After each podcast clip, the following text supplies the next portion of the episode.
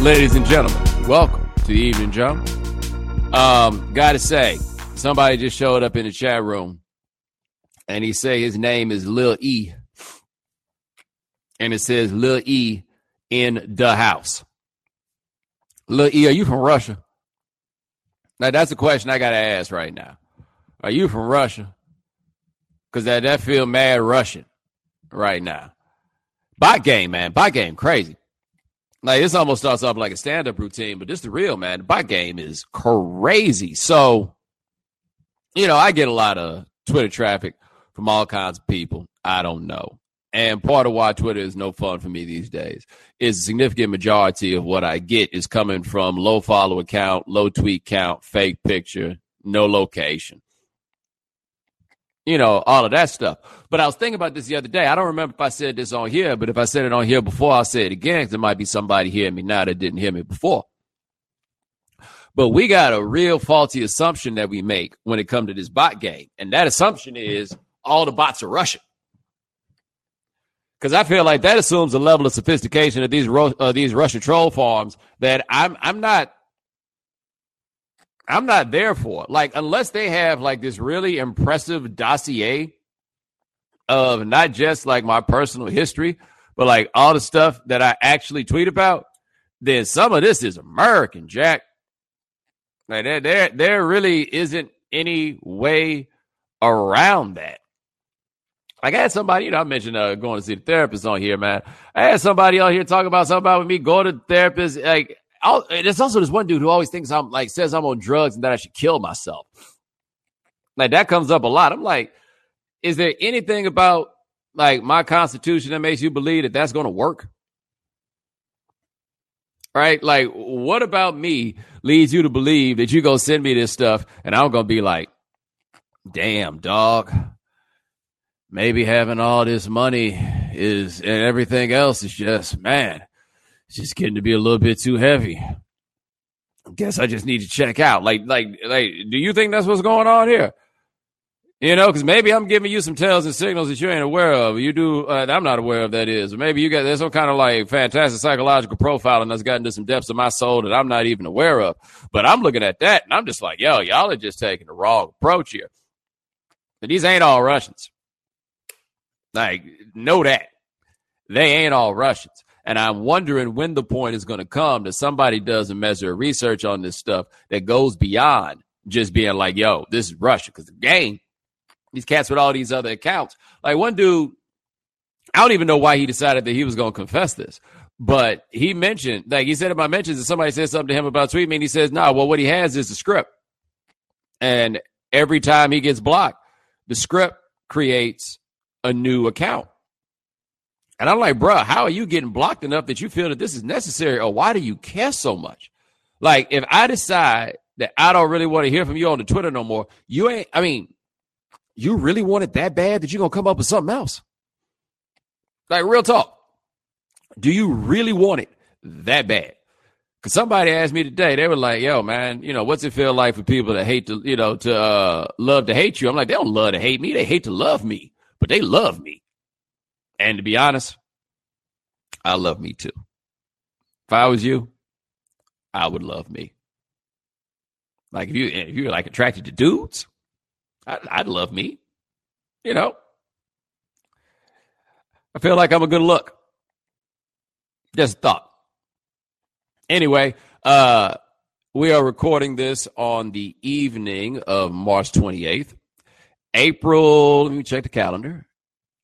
April the 3rd, The Right Time podcast will return. If you are already a subscriber, the file should come down on the same feed. If you do not subscribe to The Right Time with Bomani Jones, go to wherever fine podcasts given away for absolutely free, and you should be able to subscribe in that way. We're coming back with it. People have asked me if Shannon is going to be working on it. I'm working on how to have Shannon involved periodically, but Shannon's not going to be there on the day-to-day. If you heard the last episode of The Right Time, you know, as a radio show, I think that point was made pretty clear.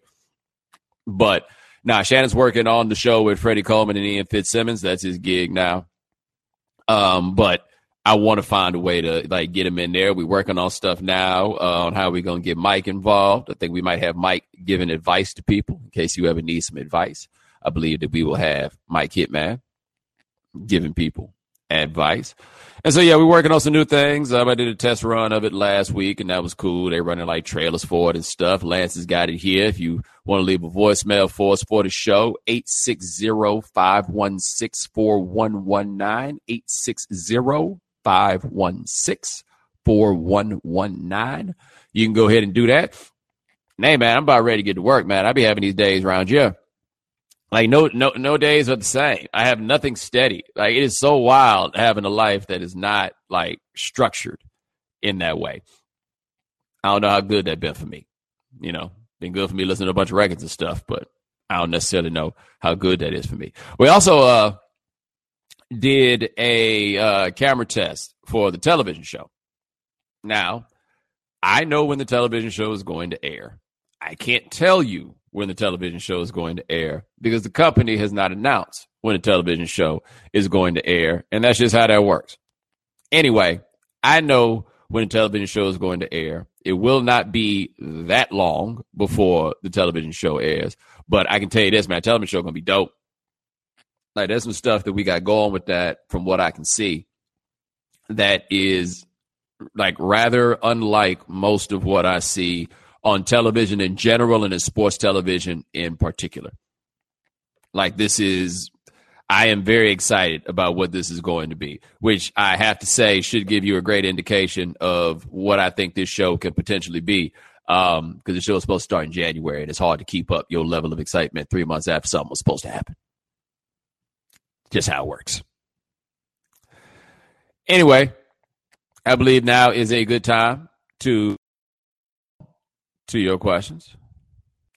Did you see the HBCU doc on PBS a couple of weeks ago? Where did your pride in Clark Atlanta stem from? I did not see the documentary. I've heard that it was good, but I just never got around to it.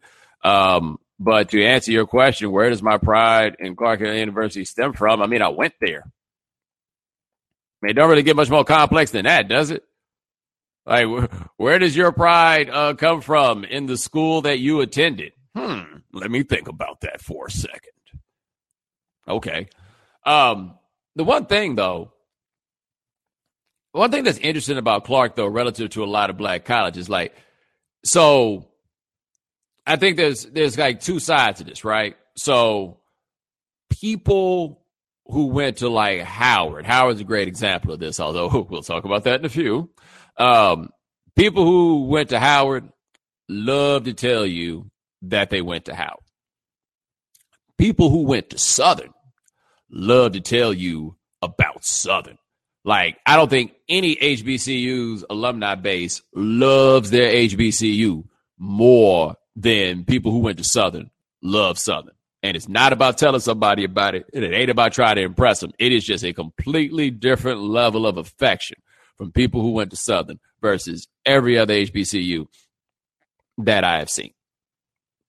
And people say more than Howard. Yes, because people who went to Howard, as much as they say they love Howard, they really love to tell people that they went to Howard, right? People at Southern don't care what you think about Southern. They're not telling you that Southern is the best.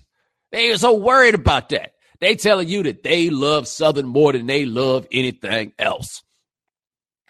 And that's the difference.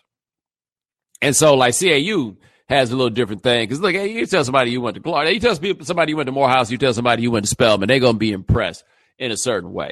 Ain't nobody really impressed when you tell them that you went to Clark. Like, you love Clark for what it is. You love Clark for what it did for you. You don't love Clark for the faces that other people make. Like, it doesn't have a cachet in that way. We can have a discussion about whether that is a good or bad thing. But that's just kind of how that works out. Nah, man.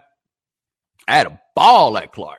I had a ball at Clark, and B, I feel pretty confident that the end result for me and how this all worked out, I don't think this goes the same way if I'm not at that school, in that city, in the 4-year period when I was there.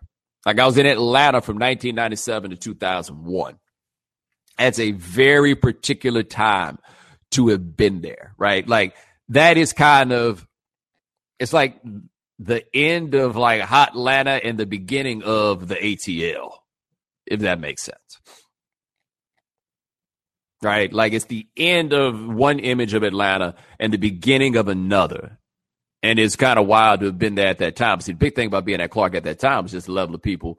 The things that people were doing that I went to school with and that I went to school around, right? And kind of the spirit of it and cats trying to get on and everything else. And this is before it was a played out notion. Like before the, like going to Atlanta was a thing that you did, but you wasn't so much going to Atlanta to like become a star. Like that's a much different thing now. Like, you know, with the movie shooting now and more of the music moving down there, it wasn't like that in 97. It was not. Like 2001, it starts to change. 2003, and it's like, oh, hold on. This is a completely different place than I knew anything about, right? Yeah, I mean, I went to school there. That'll do it. Appreciate the question. Here we go. Did Tyrone from Howard just pull off one of the greatest finesses of all time? Now, I don't know if you guys have heard about Tyrone from Howard. I believe his name is Tyrone Hankerson Jr., and he worked in the financial aid office. And he has been accused of embezzling north of $400,000. You heard that right.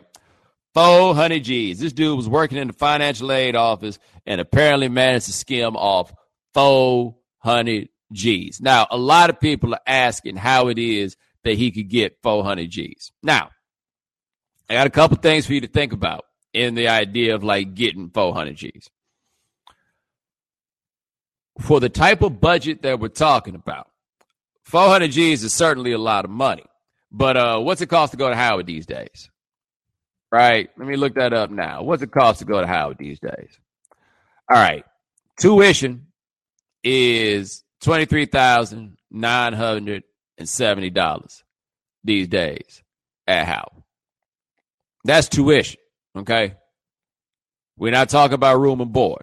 I just saw tuition. So we had room and board. Like, what are we talking about? We talking about like 40? That sound about right? About 40? So what, 400 G's is what, 10 students? You see what I'm saying? Like, you get a little bit here. You can, you know, I see how you can get away with getting $400,000. That's the point that I'm making. I don't know what exact technique the dude allegedly used, but it is possible that you could do that. The thing about it is you're going to get caught. Like, no matter what it is, you're going to get caught. Because at some point, somebody's going to look at those books. And then once they do, especially in the era of the computer, they're going to get you. There's just no real way around it. You are going to get caught. Now, if this happened in the way that it seems to have been described as happening, well, my assumption would be on somebody like this, man, they start taking a little bit. You know, they get a little bit, they get away with it. Then they get a little bit more. And then they're like, yo, ain't nobody looking. Then they try to take a little bit more than they took before. And then it goes, and then it goes. And then one day, I think he found like, you know what, man? Nah, I'm going to go big with it. And then he did it. Now, a couple of things have added, I think, interesting levels to this for people. Number one, if we're going to be honest, is that the gentleman's name is Tyrone. And when you do anything that people could call, shall we say, stereotypically black behavior, the key word being stereotypically. And then your name is Tyrone. Well, there's a 2 and 2. Right? Right? There's a 2 and 2 that people are then going to put together when you are Tyrone. By the way, if you're going to be out here referring to yourself as somebody junior, I feel like you need to like not be stealing although I guess, no. You know what? Maybe there is a benefit to you putting junior. Because I was thinking about, don't be putting junior on your name if you're behaving like this. Because if you put junior on your name when you're behaving like this, you're going to wind up shaming your daddy. But if you're not walking around calling yourself junior all the time, Then when it winds up in the news, you just Tyrone Hankerson, and then people think your daddy was the one who was stealing. And while I imagine that it's quite embarrassing to have the streets out here believing that your son is out here stealing, you don't want them thinking it was you. All right, so that's one level, is that we got Tyrone that's out here doing this. But, of course, level two is the fact that this dude was on all the social media platforms stunting all the cash. Like, apparently he got the bright idea when it came to this that when they catch me, it ain't going to be none left. Like, I wouldn't be surprised somebody looked at old Tyrone Hankerson's bank account right now, and that dude got $375 in it. All right? There's somebody out here that been like, yo, every time we went out to eat, he say he ain't have no money. I used to always get him. But he was out here stunting all of it, all around the world, from what I could tell, stunting that bread. And I want to know what he was telling his parents. Like, while you talk about all this other stuff, what was he telling his parents about how he was getting to these places? Like, his parents had to think he was selling dope, right? Like, there had to be some conversation where his dad called him in and was like, son, I'll talk to you for a second. Now, I noticed that you got yourself a lot of nice stuff. And I don't want to ask you no questions about that money, but this is my house, and it's my job to keep your mama safe. Ain't nobody about to be shooting up my house, is it, Junior? Yeah, man, you spent all that bread. He spent all of it. I'm assuming he was getting this. Like, I mean, if he was doing this in the way that seems to be indicated, my guess is he was getting checks cut in like other people's names, and then figuring out how to cash it from there. Like, he probably got some partners that's going to have to tell on him, unless he was actually dumb enough to be out here cashing the checks himself, which, by the way, entirely possible. Entirely possible. So everybody saw it. I think I saw something that said the students at Howard were sending that dude Cash App requests to get their money, because people were fighting. They were like, yo, we don't have any money left in the budget. Right? Like, cats out here trying to get financial aid, and they're like, yo, we ain't got no money left in the budget. And it seems that at least 6 people were out here skimming cash, like putting it in their pockets. And by the way, this is not the only place where these sorts of things happen in the financial aid office. You know, like, this ain't anybody on campus got access to more bread than the people in the financial aid office. Also, as my man Tyler says in the chat room, this is a very important point. He was the one that was sending people letters saying there was no money left. Like, that was his job. I saw something a second ago where he was quoted in some news report about how hard up it was. You know, students didn't have, you know, 2 parents very often. They couldn't do this, that, and the third. It looked like it was from the New York Times, from the font.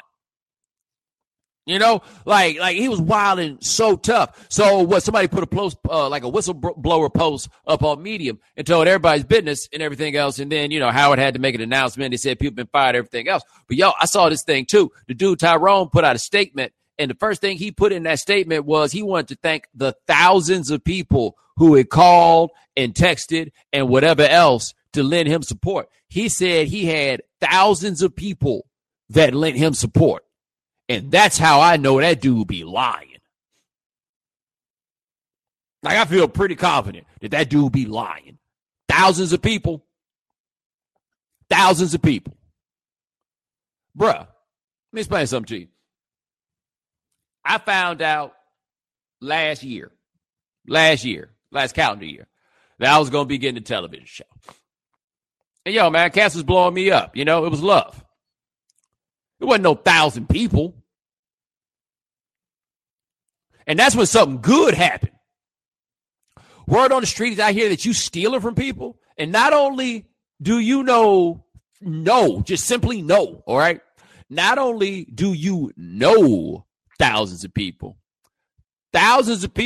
are going to reach out, and thousands of people are going to see a story about you stealing, and thousands of people are going to assume that they lie. Does that add up to you? Does that sound plausible to you? Right. So I get the feeling that dude be lying. Now, do I know if he's lying about this stuff with the financial aid office? I don't really know. But what was that movie with Leonardo DiCaprio? Was that Catch Me If You Can or whatever it is? I don't even know if this fully fits the analogy, but I just remember a picture of him like standing in the sun with some shades on and some shorts after running some con. And that's what I thought every single time I saw one of these pictures of these dude in some foreign locale, stunning his expensive ass clothes, that one might glean that he was able to acquire after stealing large amounts of money. And correct me if I'm wrong and Catch Me If You Can. That dude was lying. He was in it. He was lying, right? Like, it wasn't that movie about him lying. He was lying. So you're going to tell me this dude that thousands of people reached out to lend me support. Thousands of people. Homie was pushing a Range Rover. Like, yo, you black. How'd you get away with this long? Like, in fact, that's what I want to know the stories about. I want to know how many times Tyrone Hankerson Jr. got pulled up and they ran through his car for no reason. Riding around in a fur coat and a Range Rover at 25 years old. You think ain't nobody got no questions. Anyway, people are talking about, is he the coldest finesser of all time? Of course he's not the coldest finesser of all time. He got caught. What are you talking about? He got caught. Like, if you're really out here finessing, I don't think you get caught. Like, if you're really out here operating with that level of finesse, I'm not on this podcast right now joking about you. What are you talking about? This one, like, this does not sound like it was finesse. He ganked him. Where is the level of finesse? What are you talking about? Like, do you not understand the level of criminal that's out here existing in these streets right now? Like, if you think this dude is somehow on the Mount Rushmore of stealing while we laugh at him stealing, come on now. Bruh. Man, please. We're going to be the worst, though. This tends to happen. Because I'm imagining if he got all that bread and the government know about it, then whenever they come get him, they're going to freeze that bread up, right? That dude going to be out here accused of stealing 400 G's with a public defender. Good luck, homie.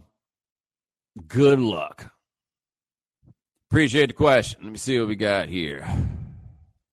Did you have any desire to see the reboot of Roseanne? Yes, actually, I do. Roseanne's really, really funny. Like, that television show, so some of the furor, and I don't even know if furor is the right word, but hey, guys, are you surprised by the idea that the character Roseanne from 1988, that if you fast forward to 2018, are you surprised that that character will vote for Trump?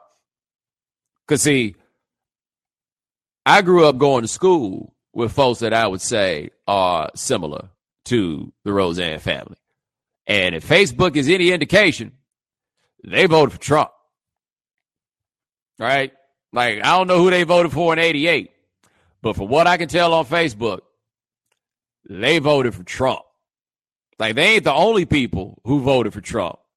And I'm not comfortable with, like, taking all of this as a referendum on them, but they did vote for Trump. Right. Now, I do think that the way this show is being done is it appears to be Roseanne's attempt to give, like, put those people on the screen, similar to, I think, the goal in 88 was to put, like, a way of life on screen that wasn't really there. Got it. But the idea that that person would vote for Trump would not really bother me if the show's funny. Now, I haven't watched the show. I don't know if the show's going to be funny. The show might be funny because she's funny. I don't really have an answer for you on that. And it is possible that she is putting forth, like, some pro-Trump propaganda. I can see that. But if it's funny, I'll check it. Like, I don't need the stuff that I consume to necessarily be in full-on agreement with everything that I think. I ask people all the time to consume content that I produce while disagreeing with me and my background or whatever else. It's just kind of what it is. If it's good, it's good, you know? So, yeah, I go check it out. I'm just surprised by how many people are bothered by the idea that the character would vote for Trump. Like, a lot of people did. I feel like there's room to put together a piece of artwork that indicates that people voted for Trump. Like, whatever. Okay, I'm there. Now, Roseanne is her own thing. Like, as human, don't get me wrong. She's quite a fascinating character in that regard. But no, I would have no like principled objection to watching that television show.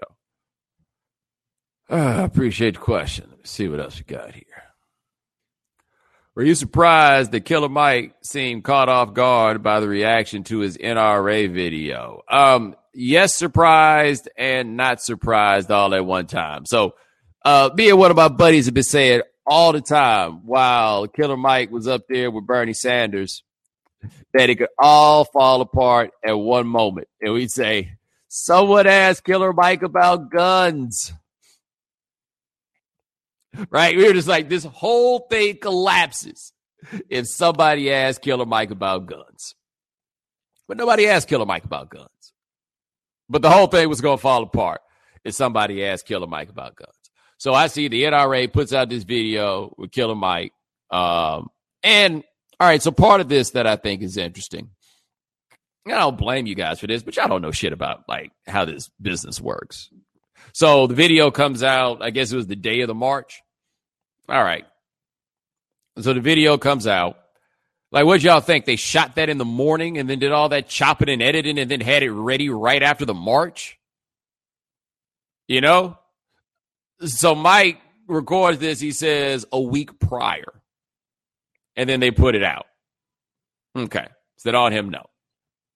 But I agree with the people who say, what exactly did you think the NRA was going to do with your video? Like, is that really the squad that you wanted to ride with? But the question I ask you, and this is where all the gun control stuff gets wonky. If you are a black gun owner that's about that life, who's coming to ask you any questions? Right? Like, if these are issues that you wish to discuss, who's asking? Like, I did an interview many years ago with Harry Allen, the media assassin. And this was when Harry had written the cover story of The Source on that crazy Eminem issue. And I'll never forget, he said, if I was given the choice to write this for The Source of the New York Times, I would have written it for the New York Times. But the New York Times didn't ask me. And so he turned over what in retrospect was a very, very, very good piece. And then it wound up being part of that crazy issue, right? The one where Eminem get his head ripped off and all of that stuff. But I remember, he was like, nobody else was going to ask me to write this. And so I do think you wind up with people getting in these interesting spaces where they feel like they got something to say. And these are the people that are coming to ask. And so he's like, cool, I'll talk to y'all. And then next thing you know, you at the center of a piece of NRA propaganda. And so the place where I am surprised that Mike got caught off guard in the way that he did is that he somehow did not think that this would be used as a piece of propaganda by the NRA. But the other thing that I think is worth considering in this, I don't know. Like, I've met him, but I don't know him, right? But I feel like from the bit that I do know about him, cats like that have such a broad level of skepticism of white institutions that they don't necessarily really be separating them. So he's like, yo, I've gone on CNN to talk about stuff. I've gone on Fox to talk about stuff. Like, all this is stuff that white folks got that he ain't necessarily agreeing with. And those cats will often show up in some places that we find to be crazy. And he's looking at it like, man, it's all the same white folks. Like, y'all know the people that I'm talking about. If you don't know the people I'm talking about, you just don't know what I mean. Black people, y'all know who and what I am talking about in that one. So on that level, no, it's not surprising that happened. But hey, man, it wound up being his time on the screen. Like, that's what it was. It wound up being his time on the screen. Let me tell you, because if that many of y'all actually cared about anything Killer Mike had to say, Killer Mike would be a lot richer. Because y'all would be buying a lot more of his records. And y'all don't. Right? Like, for a number of reasons, he became a person that I think is kind of easy to jump on.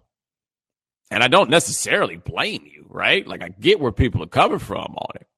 But I also know what happens, and it happens more and more, is when everybody decides this is the guy that we going to get on, and then it turns into high school. Right? Here's the guy that we get on. And that's what it became. Although, as one of my buddies made a great point, that apparently there are a lot of people on the right who saw Killer Mike, you know, do that in that video. And they like, you know, they applauding him for exercising his First Amendment rights. Let them go listen to Close Your Eyes and Count the Fuck.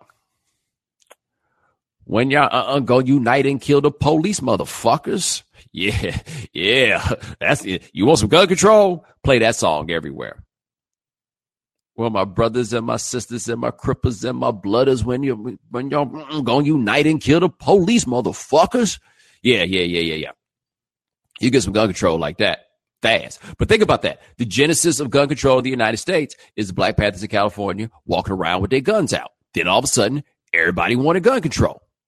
So if you're black and you care about guns, and I don't purport to not understand the argument that these Second Amendment folks have. I just think it is preposterous of you to think that if you really are trying to protect yourself from the government, that your AR-15 is like enough. Even if you get the first wave of dudes, the second one coming, right? Like, that's where I find them to be ridiculous. But I am not one of those, nobody should have guns. No, it's not a feasible proposition. Right? Like, once the gun is introduced into the system, you can't take it out. And like, if the cops gonna have guns, people need to have guns too. I think that's fair. I don't think, though, the cops or the people need AR-15s. That right there is where it gets interesting. Let's answer this question. I wonder what white man put this here. Do you feel the culture forces you to think one way or get disowned / called an Uncle Tom, i.e. Killer Mike, Chrisette Michelle, Steve Harvey? This is stupid. Like, I know this is not a black person who asked this. This is stupid. Now, of these people that you have listed, it is worth noting that it's not a matter of thinking one way. However, there are some things that if you think them are going to get you disqualified, right? Like, and this is with any group of people whatsoever. There are some views that if you have them that are going to get you disqualified. We would all agree with that, right? And so the issue, I think, for a lot of people would say Chrisette Michelle, and I guess you talk about Steve Harvey, though with Steve Harvey, it ain't even so much about views. It's about the fact that, you know, they're taking pictures with Trump. The issue with Chrisette Michelle is not that she doesn't think like everybody else, is that she does think like Trump. You understand? You understand that's a difference? You feel me? Like, your argument here is that if you don't feel one way, that you will be then called an Uncle Tom. No, that's not what happened. There are a lot of ways that she could feel that would not have her be called an Uncle Tom. But there is this one way that if you feel that one, people are going to have some questions. And don't act for a second like you don't understand why people would have those questions. You know why people would have those questions. But it's not about your lack of willingness to see things one way. Now, with Killer Mike, the argument that many people have is that the NRA is a group that is opposed to black people. Now, I will let you decide on your own whether or not you agree. But there are a lot of people that believe that the NRA operates in a way that is oppositional to black people. Well, if you are signing up for something that is oppositional to black people in those folks' minds, then dummy, what do you think they're going to think about you? What do you think they are going to do? Hey man, you out here riding with people who, you know, kind of would like to see us destroyed, but we all fam. What? What are you talking about, dummy? Matter of fact, Lance, see if you can find that John dude and get him up out of here. Nah, don't do that, because then he's going to say, if you don't think one way. Nah, don't do that. But I thought about it. All right, let's get one more question. How bold do you have to be to bite somebody's face? So apparently somebody bit Beyonce in the face. The reason to believe it might have been Sanaa Lathan that bit Beyonce in the face. Somebody bit Beyonce in the face. TMZ say that Sanaa Lathan was talking to Jay-Z in a way that made Beyonce uncomfortable. And so Beyonce rolled up, and then Sanaa Lathan wound up biting her. That is how the story goes. I have no idea who it was that bit Beyonce, but they said that Tiffany Haddish been out here telling people that it was Sanaa Lathan that bit Beyonce. And yes, the whole biting Beyonce thing is weird. Like, let's not lose sight of that. The whole biting Beyonce thing is weird. But let us please take a moment and ask ourselves, how much fun really is it being Jay-Z right now? Because all I heard in that story was, so there's this dude that was out with his wife, right? But, you know, his wife had kind of caught him up doing some dirt. You know what I'm saying?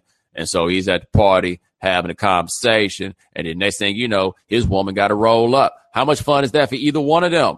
Like, how much fun is it for Beyonce to feel like she got to run up and protect turf? How much fun is it for Jay-Z talking to Sanaa Lathan and then your woman running up on you? Now, I got a partner that been in a similar situation to Jay-Z. I'll never forget what he told me. He was like, I have no leverage. Ever. Like, on any matter, he has no leverage.